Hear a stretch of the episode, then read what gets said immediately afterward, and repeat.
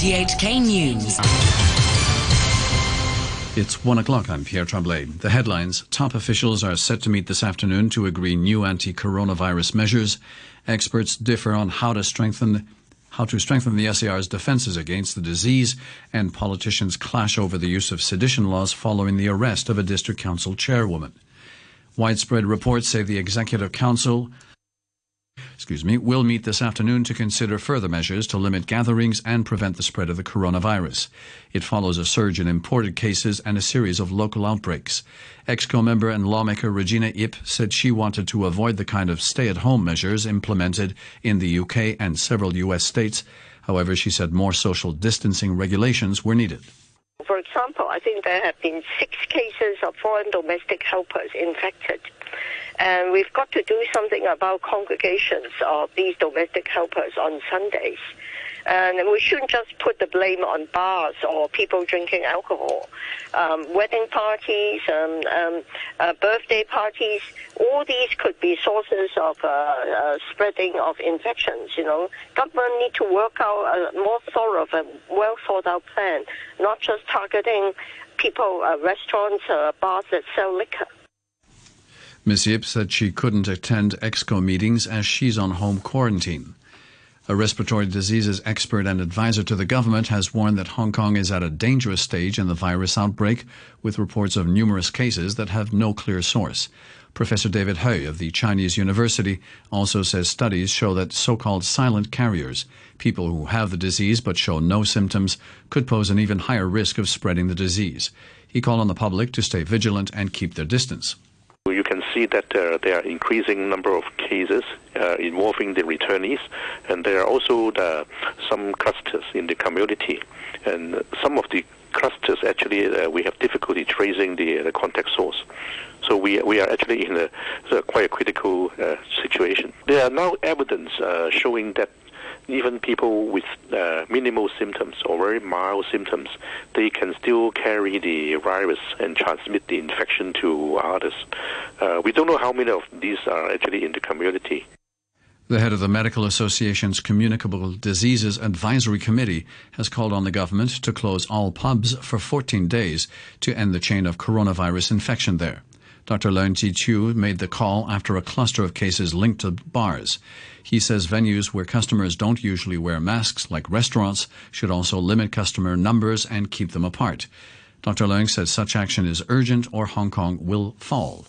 If we allow the transmission chain to continue, the number will multiply properly at least two times per week. We might add a lot of these cases into our community, and this will make our controlling measure very difficult because we are facing both pressure from outside, with a lot of students are coming back. If we do not take drastic action against these cluster outbreaks in the past, there will be uncontrolled spread of the infection within our community, and we will fall like other cities in no time. Dr. Leung also cast doubt on measures to limit the number of people joining social gatherings, which EXCO, EXCO will reportedly discuss today. He says they might not be useful in themselves. If each table have only even four person, if all the tables are counted together, you are still have a lot of people inside the venue, and uh, that is not a useful way, I think, of limiting the transmission. I think for those at risk place, if there are evidence of transmission we lead to temporarily closing them up. And for those who are at risk of transmission, we need to space the customer out and limit the time they are not put on the mask.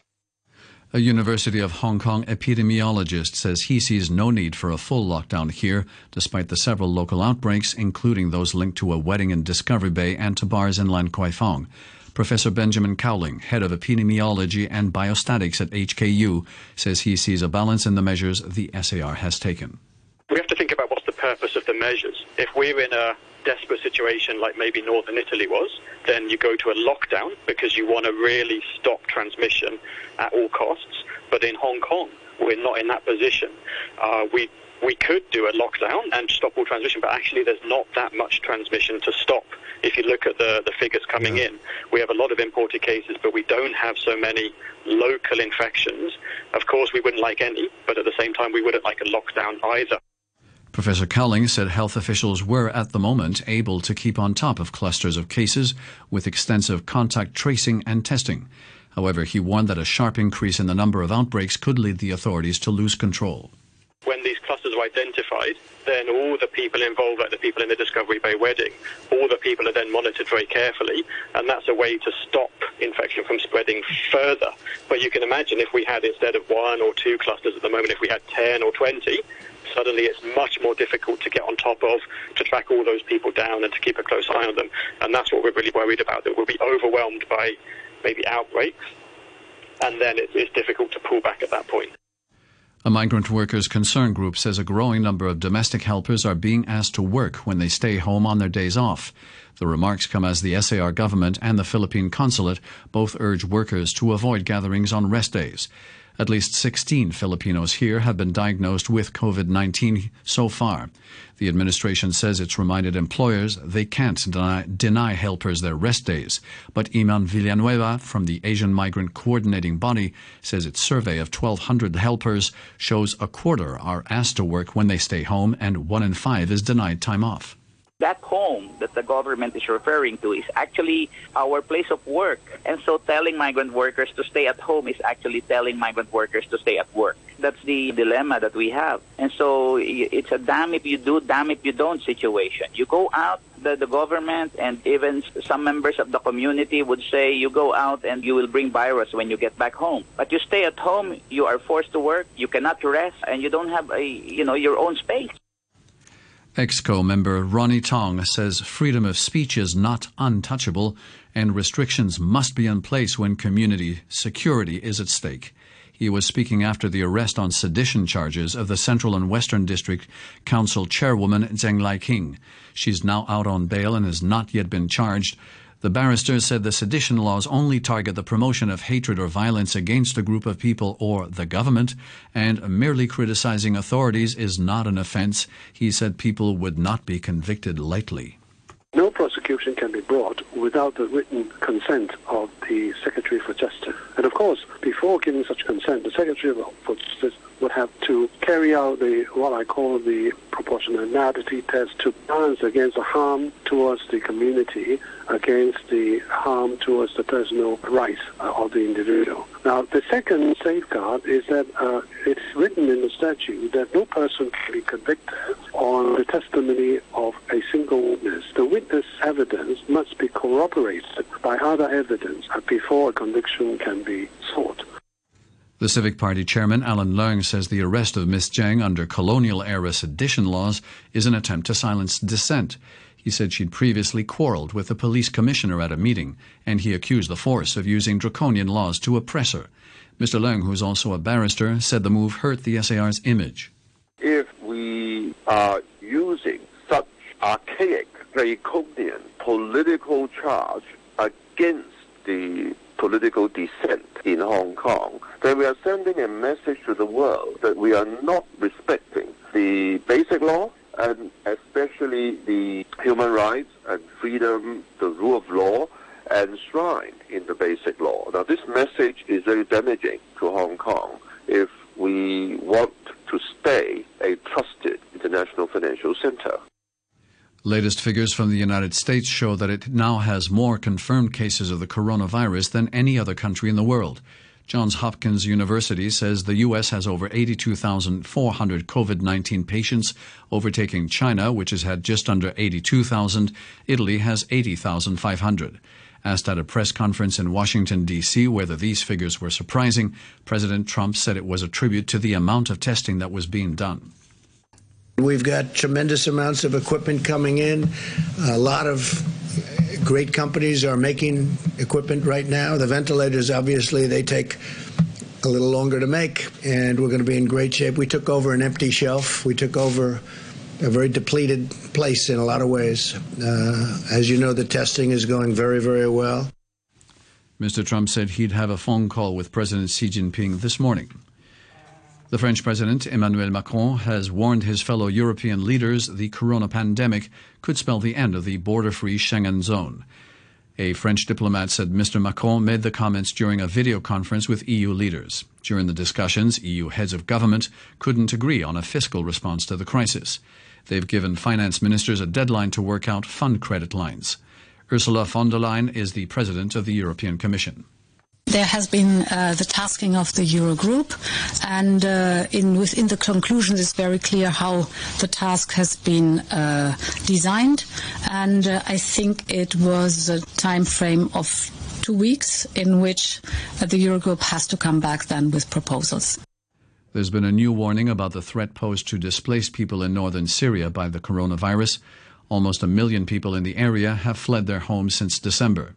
United Nations spokesman, Stéphane Dujarric, said there were currently more than 6 million internally displaced people across Syria, and those forced to flee recent fighting in Idlib were considered to be at particular risk.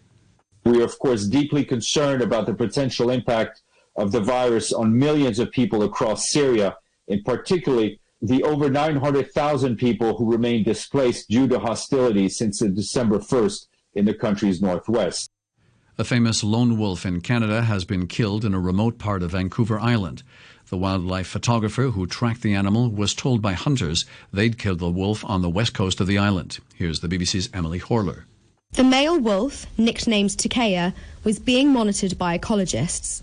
Cheryl Alexander, a wildlife photographer who documented and tracked the animal for six years, was told by hunters that they'd shot a wolf fitted with an ear tag on the west coast of Vancouver Island. In January, the wolf was spotted in an urban area and was relocated to a quiet patch of wilderness to aid its survival. This is where it was hunted. The photographer has made a plea for all trophy hunting to be stopped.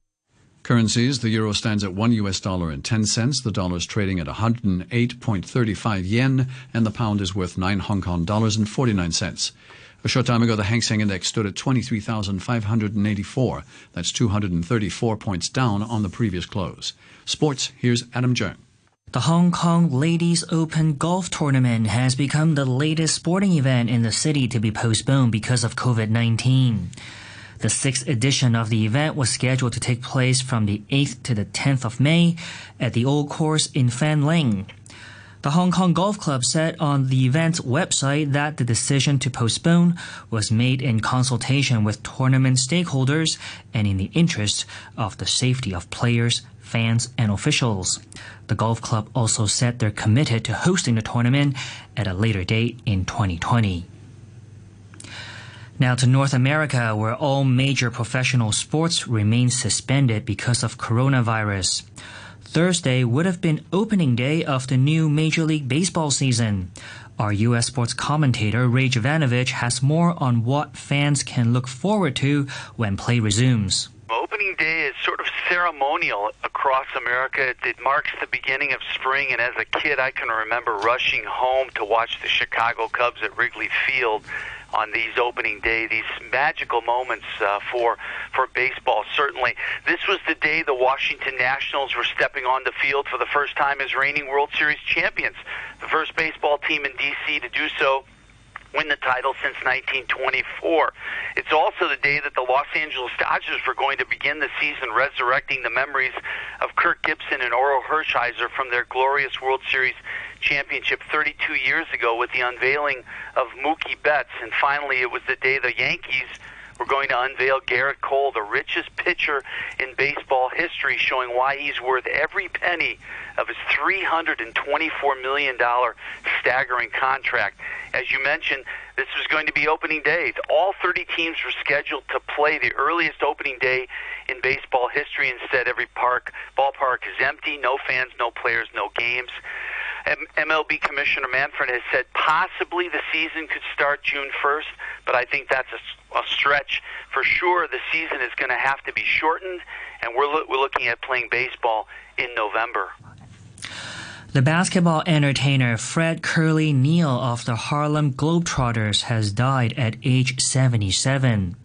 The dribbling wizard played for the Globetrotters from 1963 to 85, appearing in more than 6,000 games in 97 countries for the exhibition basketball team, known for their combination of comedy and athleticism. He had his jersey retired in 2008, making him one of five Globetrotters to have received such an honor. Neal's number 22 can be seen in the rafters at Madison Square Garden in New York. And that's your look at sports. Adam Jung reporting, ending the news from RTHK.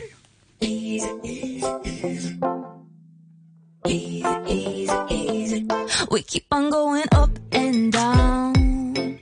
Wasting all our time, wishing we'd stayed on the sidelines. Bet you would have left by now. If you had seen the signs from the very beginning. Can't tell if we're a masterpiece or catastrophe. Oh, I'm sorry for the confusion I keep on causing. Yeah, my mind is playing tricks on my heart. Yeah, my mind is playing tricks on my heart.